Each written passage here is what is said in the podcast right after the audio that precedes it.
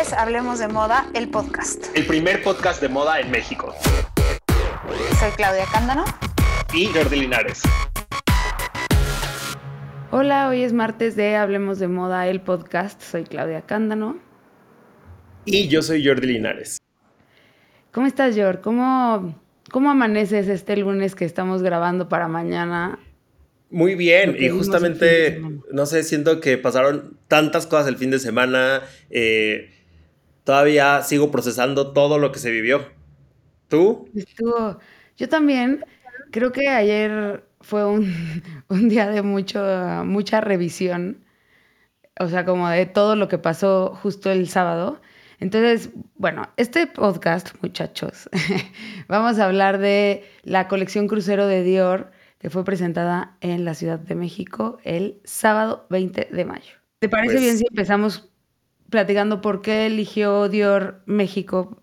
O sea, ¿por qué escogió Dior a México para presentar su colección?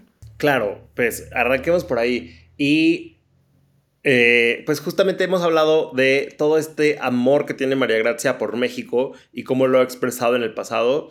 Eh, esta es una colección que se planeó con mucho tiempo y que ha servido de referencia en Dior por años y años. Eh, ha habido una relación estrecha con México.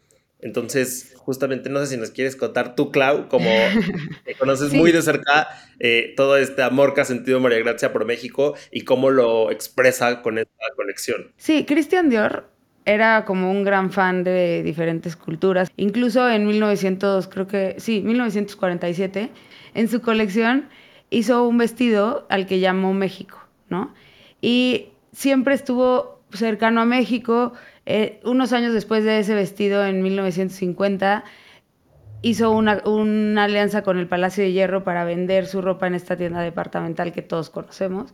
Y pues nada, era un... Una de sus clientas era María Félix, por ejemplo, ¿no? Entonces era un tipo cercano a México eh, en, cierto sentido.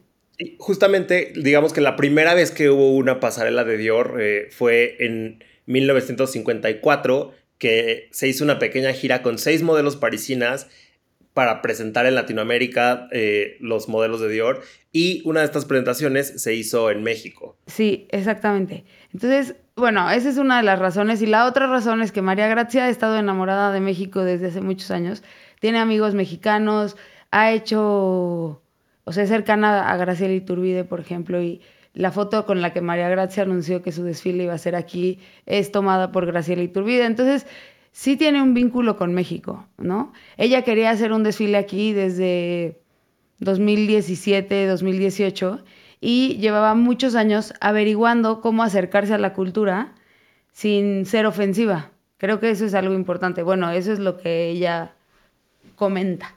Y justo ahorita que, que hablaste de Graciela Iturbide, ella cuenta que esta como obsesión, esa espinita de hacer algo en México fue a partir de un viaje que hizo con Graciela Iturbide a México, eh, en donde hicieron unas fotografías y entonces desde ahí estuvo convencida de que quería eh, llevar la inspiración mexicana hasta sus colecciones. Exactamente. Y bueno, ¿cuál es la inspiración?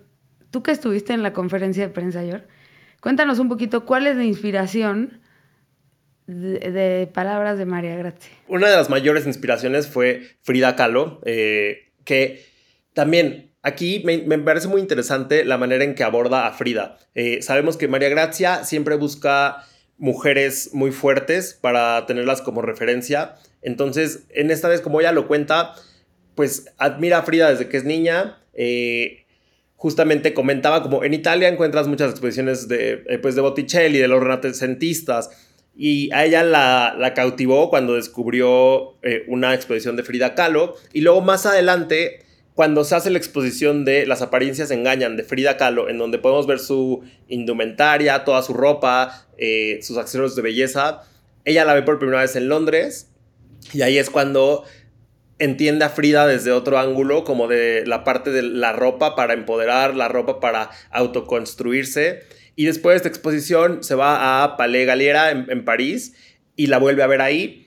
Y de hecho se acerca a Circe Nestrosa, que es la curadora de esta exposición de las apariencias engañan. Y de la mano de Circe eh, empieza a trabajar también como consultora para esta colección.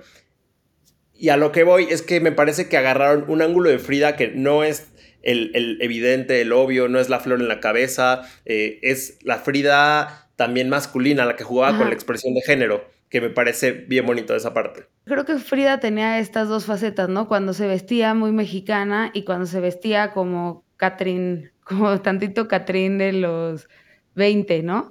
Y esa es, esa es una parte del diálogo de esta colección. Tiene unas, una una conversación como muy femenina y luego otra un poco más masculina. También es interesante eh, recalcar que a pesar de que obviamente Frida se lleva la atención en, eh, en, esto, o sea, cuando mencionas a Frida, pues ya sueltas la bomba y la atención va hacia allá. Pero Frida es una de muchas referencias. Justamente ella también comentaba, yo me inspiro en la música, me inspiro en el día a día, en la gente. Entonces, Frida es parte de, y obviamente es una inspiración muy fuerte, pero no es todo sobre Frida.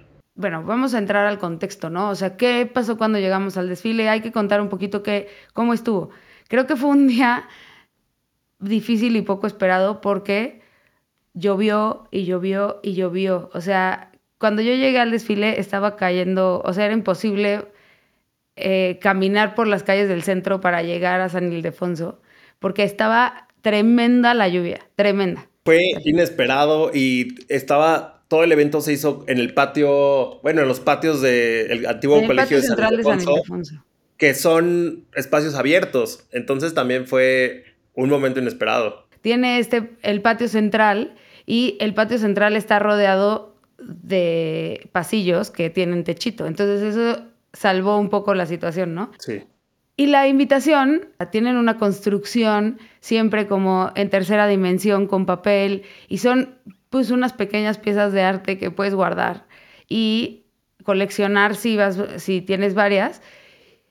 Y lo que me gusta es que todas tienen como esta misma esencia, tienen estos prints que son muy esenciales de Christian Dior, que los tiene en sus colecciones de, de, de casa y tal, pero esta vez María Gracia quiso usar la mariposa. Y justamente la referencia a la mariposa también viene eh, tomada un poco desde la inspiración de Frida Kahlo, de su, en uno de sus cuadros de naturaleza muerta aparece una, es un bodegón en donde aparece una mariposa. También en esta pieza del diario de Frida Kahlo, eh, en donde se, se, representa ella misma con la columna rota, en la pierna que tenía eh, mal justamente está llena de maripositas azules. Entonces como que la mariposa también aparece en la obra de Frida y representa metamorfosis y transformación. Entonces era un poco a donde querían llevar esta colección. Hay cinturones, hay accesorios para pelo, collares, em, pulseras. Hay detalles de mariposa en muchos de los looks, ¿no? En general, o sea la mariposa se repite constantemente dentro de la colección. Sí, yo creo que es como el símbolo más fuerte que vemos por ahí, ¿no? Sí, algo que estuvo lindo es que cuando, cuando, llega, cuando llegabas estaban eh, mujeres mariachis cantando y después cuando acabó el desfile cerraron las mariachis igual, ¿no? Y también justo estaba esta gran pared de flores donde también había una mariposa. Y justo hablando de la pared de flores y la mariposa era un buen photo call para eh, las celebridades. Vinieron algunas celebridades extranjeras y hubo muchas celebridades mexicanas, ¿no? O sea, de las extranjeras vinieron Naomi Watts, Rachel Segler y Alicia Keys. Eran como las tres personalidades más fuertes que estaban eh, aquí de invitadas internacionales. Aislinn Derbez, Mabel Cadena, Yalitza. Eh, Fabiola Guajardo, Esmeralda Pimentel. Jordi puso Esme Pimentel con amor en la en nuestra escaleta. Y también estaba Carla Sousa. Carla, Yalitza y Carla. Ah, bueno, estaba Mariana Zaragoza también, porque me estoy pensando que el peinado de la, del, del show eran trenzas y ellas tres traían trenzas de distintas maneras. No me acuerdo bien si Mabel también traía traía trenzas, no lo recuerdo. Pero justamente el, eh, el peinado de, del desfile era dos trenzas que se unían por atrás, cosa que quedaba una sola, y justo Carla Sousa llevaba varias que se unían, pero al frente, eh, como en un efecto capucha, y Mariana Zaragoza llevaba una trenza kilométrica. Que se y también Yalitza, la trenza de Yalitza era larga, larga, larga. Sí. Y bueno, ahora sí, vamos a entrar a la colección como tal, ¿no? Ya estábamos hablando de Frida Kahlo, como la inspiración de Frida Kahlo, eh, la mariposa.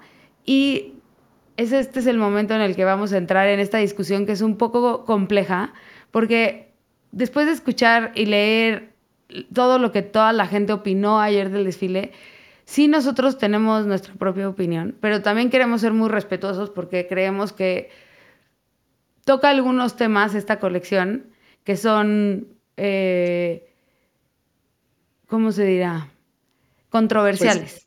Pues, toca muchos temas que se tienen que ver desde todas las aristas. Eh, entonces, digo, nosotros tratamos de escuchar todas, estuvimos leyendo varias, eh, queremos dar nuestra interpretación como invitados de, del medio de la moda que fuimos. Entonces, pues ya, entrémosle de lleno a, a lo que vimos y lo que sentimos. Exacto. María Gracia en sus colecciones normalmente busca que en sus colecciones crucero busca hacer un vínculo con algún país con algún país que tenga además una cultura artesanal importante. Lo ha hecho en Marruecos, lo ha hecho, bueno, ahora lo hizo en India, pero era pre-fall, no crucero. Lo ha hecho en distintos lugares del mundo. Y me parece que bueno, ella siempre ha buscado acercarse a los artesanos para trabajar de la mano con ellos en sus colecciones. Entonces, y bueno, de ahí surgen pues varias preguntas, pero bueno, ese es como un statement que ha hecho María Gracia a lo largo de su dirección creativa en Dior. También una parte que es importante destacar es el cómo explica Dior estas colecciones y habla de ellas como un proceso de investigación eh, sobre la cultura textil de otros lugares. Justamente ellos hablan de que estas colecciones son un esfuerzo eh, como para usar su plataforma, eh, para la preservación de las técnicas tradicionales y, eh, y salvaguardar las prácticas culturales que se representan a través del textil. Entonces es una manera de combinar el saber hacer de Dior, que viene de la alta costura, con el saber hacer que vienen a colaborar y aprender de las culturas que visitan. Algo que ella hace junto con su equipo, es, como decías, una investigación de qué se hace en distintas regiones del país. Entonces va acercándose a los artesanos, a las diferentes técnicas y así hace un proceso colaborativo para crear su colección. ¿No? Una de las cosas que, bueno, ahora entramos ahí, pero ahora sí, de la colección en sí, vimos bastantes este, representaciones de la cultura mexicana y de los bordados textiles artesanales, ¿no? Vale, pues entonces arrancamos por ahí. Eh, sobre las colaboraciones artesanales que tuvo, justamente trabajó con varios talleres textiles, principalmente de Puebla, Chiapas y Oaxaca. Estos talleres fueron eh, Joel Sentle, que está al frente de Ilan Cruz, y él fue invitado para hacer camisas y vestidos que incorporan bordados eh, del taller con flora y fauna de su comunidad. También está Snajo, eh, Snajolovil, eh, al frente de Pedro Mesa. Y con esta hicieron eh, una túnica larga cuadrada y también cinturones tejidos de algodón con bordados. Está Remigio Mestas y él, él, supervisó técnicas de teñido, de tejido, de tejido y de bordado. Remigio ha trabajado muchísimo en conservar las técnicas, las técnicas, por ejemplo, de coloración que artesanales que han tenido, como con la grana cochinilla, por ejemplo, y ha trabajado mucho en conservar la tradición del textil oaxaqueño. Eso es una parte importante. O sea, él, él esa es su labor, como poner en alto el textil oaxaqueño. Eso me parece padrísimo porque no solamente es el bordado que es de lo más visible eh, y es precioso, pero también como recordar que incluso en esta tradición tenemos técnicas de teñido que son ancestrales y son interesantísimas. Sí, totalmente. Y además escuchar a Remigio hablar de, las piezas, por ejemplo, que, que, tiñen y tal, es impresionante y te, y te enseña como un, o sea, los diferentes, o sea, qué hace cada pues sí, cada... cómo se obtiene cada color y eso está bien padre. Está padrísimo. Luego tenemos también a Rocinante, eh, que justo Rocinante colabora con todos los eh, artesanos locales y técnicas tradicionales que en este caso fue como a través de punto y pliegues para hacer en los vestidos aves, plantas y otros elementos que también se ven en, las chaquetas, en las camisas, en las faldas. Los pantalones. Por ejemplo, sí, en los pantalones. Aquí, el bar jacket, eh, como uno de estos que fue de los más visibles, que era uno blanco, que tenía una tira bordada como al centro y en las mangas, ese viene de parte de Rocinante. Los, las mariposas que vimos por todos lados, esas vienen en colaboración con un eh, taller joyero que se llama Platavilla. Entonces, bueno, se trabajó con, como ya contó Jordi, se trabajó con varias comunidades y cada una, y tenían como su momento dentro de la historia del desfile, cómo se iba contando el desfile, ¿no? Empezaba, el desfile empezó con looks negros, ¿no? y luego fueron intercalándose unos blancos por ahí, y después hubo ya como que hubo el momento de la artesanía, ¿no?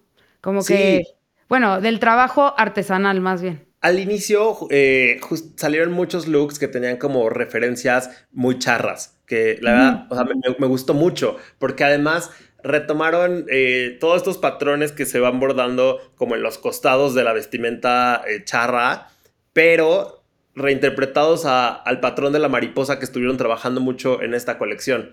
Entonces a mí se me hicieron, fue, yo creo que fueron de mis cosas favoritas esos, esos saquitos que tenían los bordados, porque también venían en presentación de capa, las capitas, wow, me encantaron. Sí, ya sabía que te iban a encantar las capitas.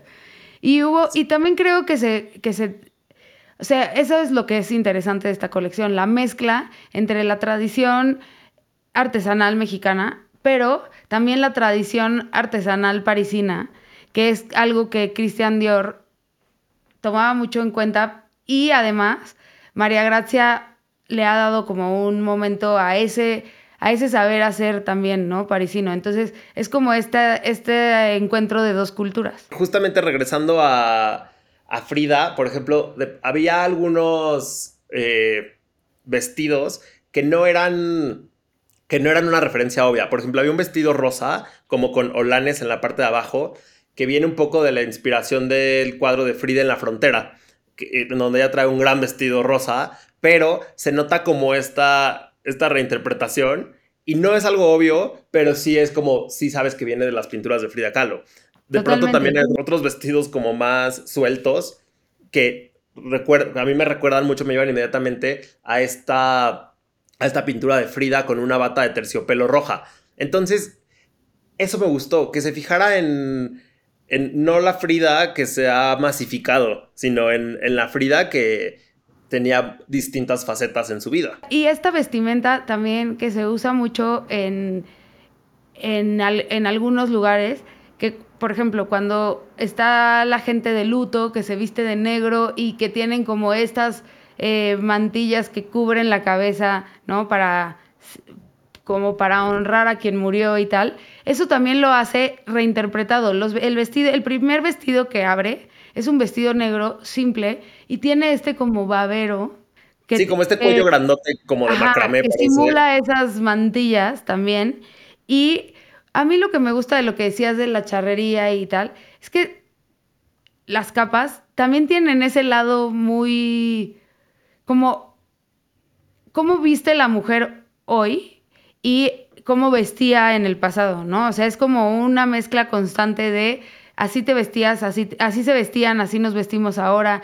Muchas piezas oversize también, que me gustó. Y la interpretación como charra, pero más moderna, por ahí, ¿no? Tenía unos looks que hasta venían, hasta eran con unos lentes grandotes, como muy rockero, pero el, chaleco bordado, este, la blusa era una especie de blusa huipil, ¿no? Incluso de pronto la manera en que se utilizaban estas capas eh, aludía a cómo se pone el rebozo. Entonces, siento que en, muchos detallitos se podía sentir a México. Había estos looks blancos, eh, también de pronto, que recordaban mucho a María Félix, eh, que eran como con estas blusitas medio bombachas, pero un poquito off the shoulder. como abiertas y que tenía, y tenían el cinturón y la gran faldota, sí, cañón. te digo, a mí me viene a la mente María Félix, pero creo que es algo muy de, la mujer mexicana, o sea, algo que podrías eh, llevar a que podrías ver en, mujeres vistiendo en su día a día. Claro, hemos visto estas faldas, estos vestidos los hemos visto también en,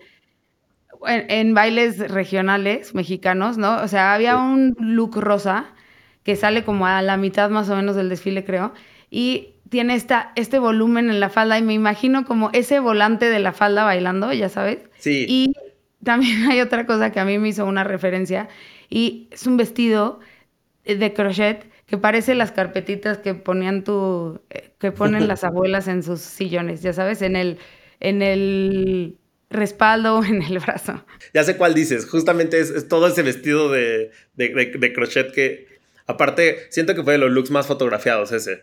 Hicimos la mención de las comunidades, pero me gustaría que también habláramos de si esto es apropiación cultural, George. Yo creo que algo de lo que más debate ha, eh, ha traído y ha sido, o sea, ha sido muy interesante escuchar todos los puntos de vista. Eh, desde mi conocimiento de cómo se hizo la colección hasta ahora, eh, creo que Dior fue muy cuidadoso en proteger todo el protocolo eh, y se asesoró con la Secretaría de Cultura para poder respetar, para tener pagos éticos, para, para no caer en la apropiación precisamente. Justo una de las cosas que ha hecho o sea, que se ha pedido desde el gobierno de México que ha, ha querido preservar la Secretaría de Cultura es que no, sea, que no se haya, que, que no se haga apropiación cultural cuando un diseñador busca trabajar con comunidades eh, mexicanas, ¿no?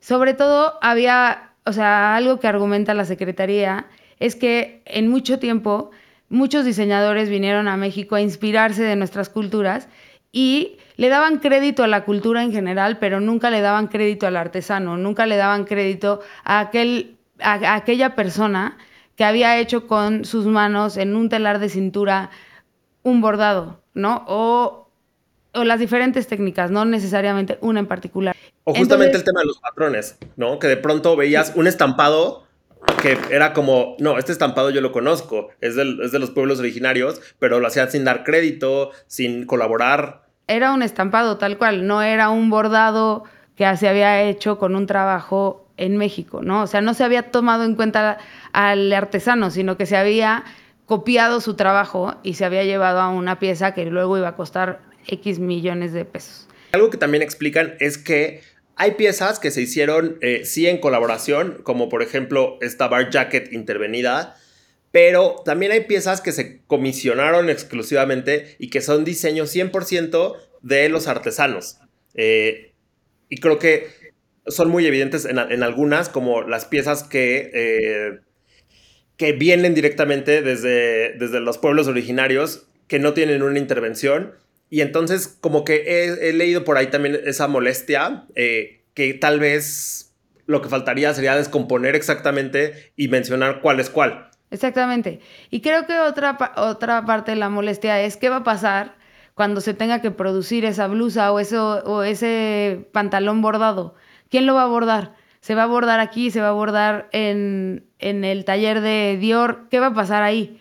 Y creo que ahí nos falta información. O sea, nosotros no tenemos la respuesta para darles esa, esa para, darle, para dárselas a ustedes, pero justo hoy Fer de nuestro equipo va a entrevistar a María Gracia y le pedimos que, lo, que haga la pregunta, o sea, que seamos muy abiertos y que también preguntemos lo que, te, lo que queremos saber, ¿no? O sea, y creo que incluso gente que trabaja en Dior quiere saber esa respuesta. Entonces está padre que nos hagamos esos cuestionamientos. No tenemos el conocimiento completo de qué va a pasar con la colección a la hora de producirse, pero hay que preguntar.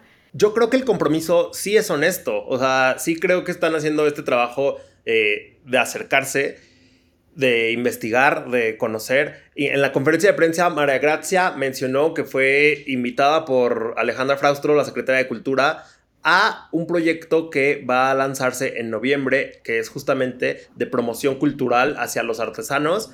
Y ella se comprometió a venir en noviembre para, eh, pues para dar su apoyo también a este proyecto. Por ahí nos dijeron que somos unos hipócritas a ti y a mí, porque hemos criticado a Dior o a, a María Gracia y hemos dicho que algunas de sus colecciones no nos gustan o tal, ¿no?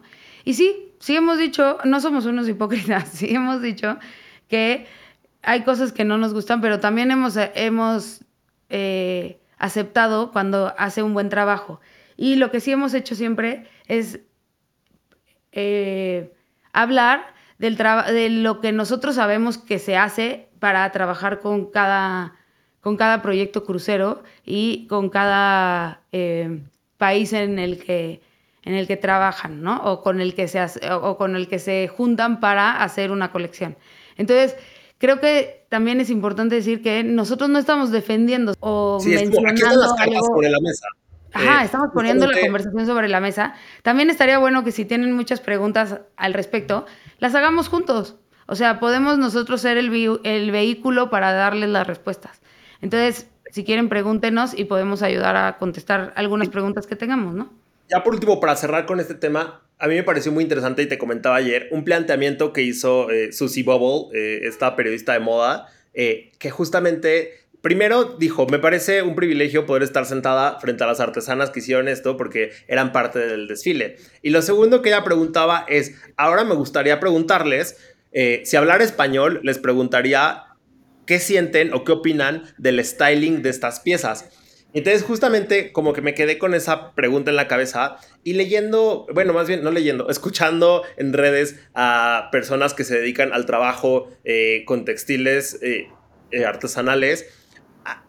Hay ahí por ahí también este tema de que no se debe modificar, que, que algunos lo ven como un paso a la modernidad, pero hay otros que lo ven como una falta de respeto. Entonces también es justamente considerar todas las aristas, ¿no? Claro. Y bueno, hacia algo que no dijimos que ahorita que estabas hablando me, recordó. También fue en San Ildefonso porque es, era la, el alma mater de Frida. Y también fue increíble estar en el espacio rodeado de murales viendo la colección, o sea, y la lluvia, o sea, como que se hizo todo un poquito dramático, me gustó. Sí, a ver, San Ildefonso es considerado por varios como la cuna del muralismo. Tenemos ahí a José Clemente Orozco, a Diego Rivera, ahí se conocieron Diego y Frida. Entonces sí me parece muy poético que haya sido la, ocasión elegida. Y creo que además eran esos looks que usaba Frida en ese momento. Sí. Algo que nos falta platicar es al final de, el final del desfile. Ese final que cierra con la canción Sin Miedo y con muchos vestidos blancos bordados en rojo. Entonces me gustaría que habláramos de eso. Para empezar, vamos a describir cómo fue el momento. Ya había terminado el desfile, eh, la colección, la parte más comercial de la colección ya se había presentado, ya había estado ahí.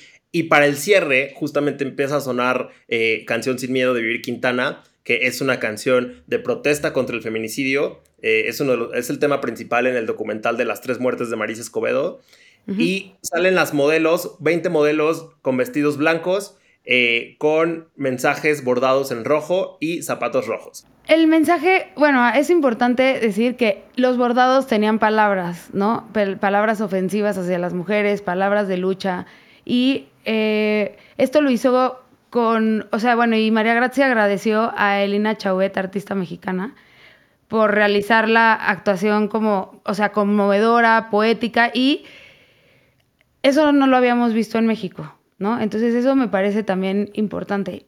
También hubo cuestionamientos de por qué se utilizó la canción y creo que algo que estuvo bien es que esta canción es de Vivir Quintana y ella la, la cantó después del desfile, la cantó en vivo después del desfile, ¿no? O sea, no nada más se usó su canción, sino ella estaba incluida en esto. Como se tiene que interpretar este momento, creo que fue un un performance en donde se usa la, moda como plataforma, en donde estuvo invitada una artista que justamente es eh, Elina Chauvet, que hizo estos vestidos bordados.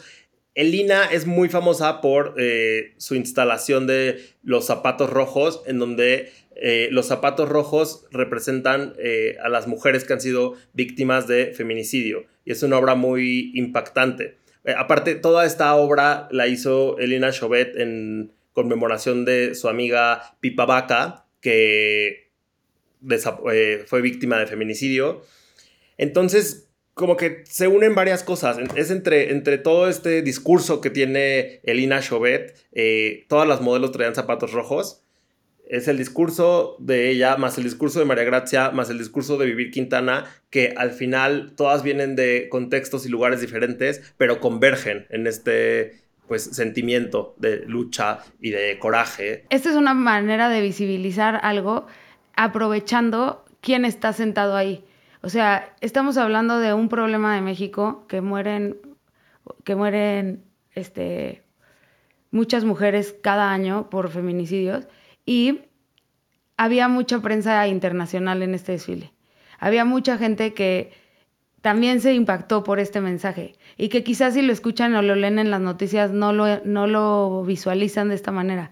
Pero hacer esta, este momento fuerte y finalizar de una manera como muy emotiva también, creo que está, está hecho adrede, no está siendo, no está siendo eh, oportunista, sino está haciendo, está visibilizando una lucha también, ¿no? Entiendo que es muy fácil eh, como que se sienta fuera de lugar eh, o fuera de contexto.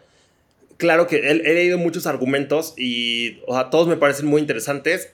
Solamente, o sea, yo como amante de la moda, pero a mí siempre me ha interesado la parte más sociológica de la moda y creo que no nos cansamos de decir que la moda tiene que ser política, que se tiene que ocupar la moda para comunicar algo más poderoso. la moda no es algo simplemente banal eh, ni mercantil. La, moda tiene mucho contexto histórico y puede, puede apoyar luchas, puede servir para hacer llegar un mensaje. Totalmente. Y bueno, además estos bordados se hizo con un grupo de mujeres que buscan o sea, que también están en la lucha, ¿no? Entonces, eso también me pareció importante. Se nos pasó un poco el tiempo, pero es que fue muy emocionante. Creo que hay muchas cosas que comentar. Eh, incluso nosotros ayer tuvimos, parecía un podcast, tuvimos una llamada de 40 minutos en lo que estábamos tratando de decir. ¿Duró 40 minutos nuestra llamada? Sí. Es que bueno, ahí estábamos discutiendo, discutiendo varias cosas. Pero bueno, George, ¿cuál fue tu momento favorito de Dior Crucero en México. Es todo, es lo que representa. O sea, es algo que sí me, puso la piel chinita de esas cosas que te emocionan mucho porque estás viviendo algo histórico. O sea, me, encantó poder ver. Eh, es mi primer desfile de Dior en la vida y me encantó que haya podido ser aquí. Eh, creo que fue. Sí, fue todo. Fue, fue la emoción, fue. Tuvimos oportunidad de estar en el backstage antes de que, antes de que empezara el desfile y ver el ensayo, eh, ver todo el movimiento que hay, la cantidad de gente, toda la preparación. Está, el casting estaba lleno de modelos mexicanas, había, había muchas modelos mexicanas y principalmente de Latinoamérica. Entonces también me parecía muy cool. Tú veías la, foto de como del compo de todas las modelos y se veía diverso. Eh, platiqué con Peter Phillips, el director creativo de make-up de, Dior, y justo nos explicaba, yo quería que esta belleza latina y esta belleza muy mexicana se viera reflejada, por eso casi no tienen maquillaje las modelos. Eh, quiero que luzcan sus pieles y en donde fue el enfoque, que también viene un poco de la inspiración de Frida Kahlo, fue en las cejas, porque él dice, eh, con una ceja que enmarque la cara, eh, o sea, tus, tus facciones se realzan y puedes ver toda esa belleza natural. Entonces, el enfoque estuvo 100% en las cejas. Sí, a mí, a mí mi momento favorito sí es el final. Bueno, tengo dos momentos favoritos. Es que, bueno, es un momento favorito que pasó todo el desfile. Todo el mundo se quejó de que llovió y que cómo podía ser que no hubieran puesto una lona y tal, ¿no? Y yo creo que eso le dio cierto sabor al desfile. Claro que creo que pobres de los que produjeron este desfile han de haber sufrido mucho en el momento de la lluvia. Pero me acuerdo cuando fue el desfile de Dior de las escaramuzas Em, em, bueno, cerca de París, y también llovió. Llovió a cántaros esa vez también. También llovió. Y todo el desfile caminaron los modelos en la lluvia. O sea, siento que tiene cierto, no sé, yo lo vi como una... Hay gente que lo ve como un descuido, yo lo vi como algo que pasó naturalmente y que estuvo bonito. O sea, que le dio un, una fuerza al desfile de una manera, eso me gustó.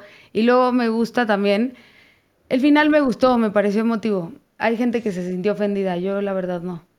Y quisiera también como ser respetuosa con eso, ¿no? Sí, fue, fue muy impactante. Eh, de hecho, yo cuando lo, vi, eh, cuando lo vi en el ensayo, cuando escuché la canción, yo sí lloré en el ensayo. O sea, sí fue, se me puso la piel muy chinita. A mí se me puso el ojo Remy en el... Nadie va a entender que es ojo Remy. Bueno, pero se me puso la piel chinita. Seguimos justamente con preguntas por responder y vamos a seguir con esta cobertura en LMX. Entonces ahí pueden seguir eh, leyendo más sobre el tema. Eh, próximamente vamos a tener ahí nuestra entrevista eh, a María Gracia, ya pasada el desfile, para poder comentar con ella todo esto también. Exactamente. Y bueno, pues gracias por escucharnos. Espero que les haya gustado este podcast y nos escuchamos el próximo martes. Esto fue Hablemos de Moda el podcast. Bye. Adiós. Esto es Hablemos de Moda, el podcast. El primer podcast de moda en México. Soy Claudia Cándano. Y Jordi Linares.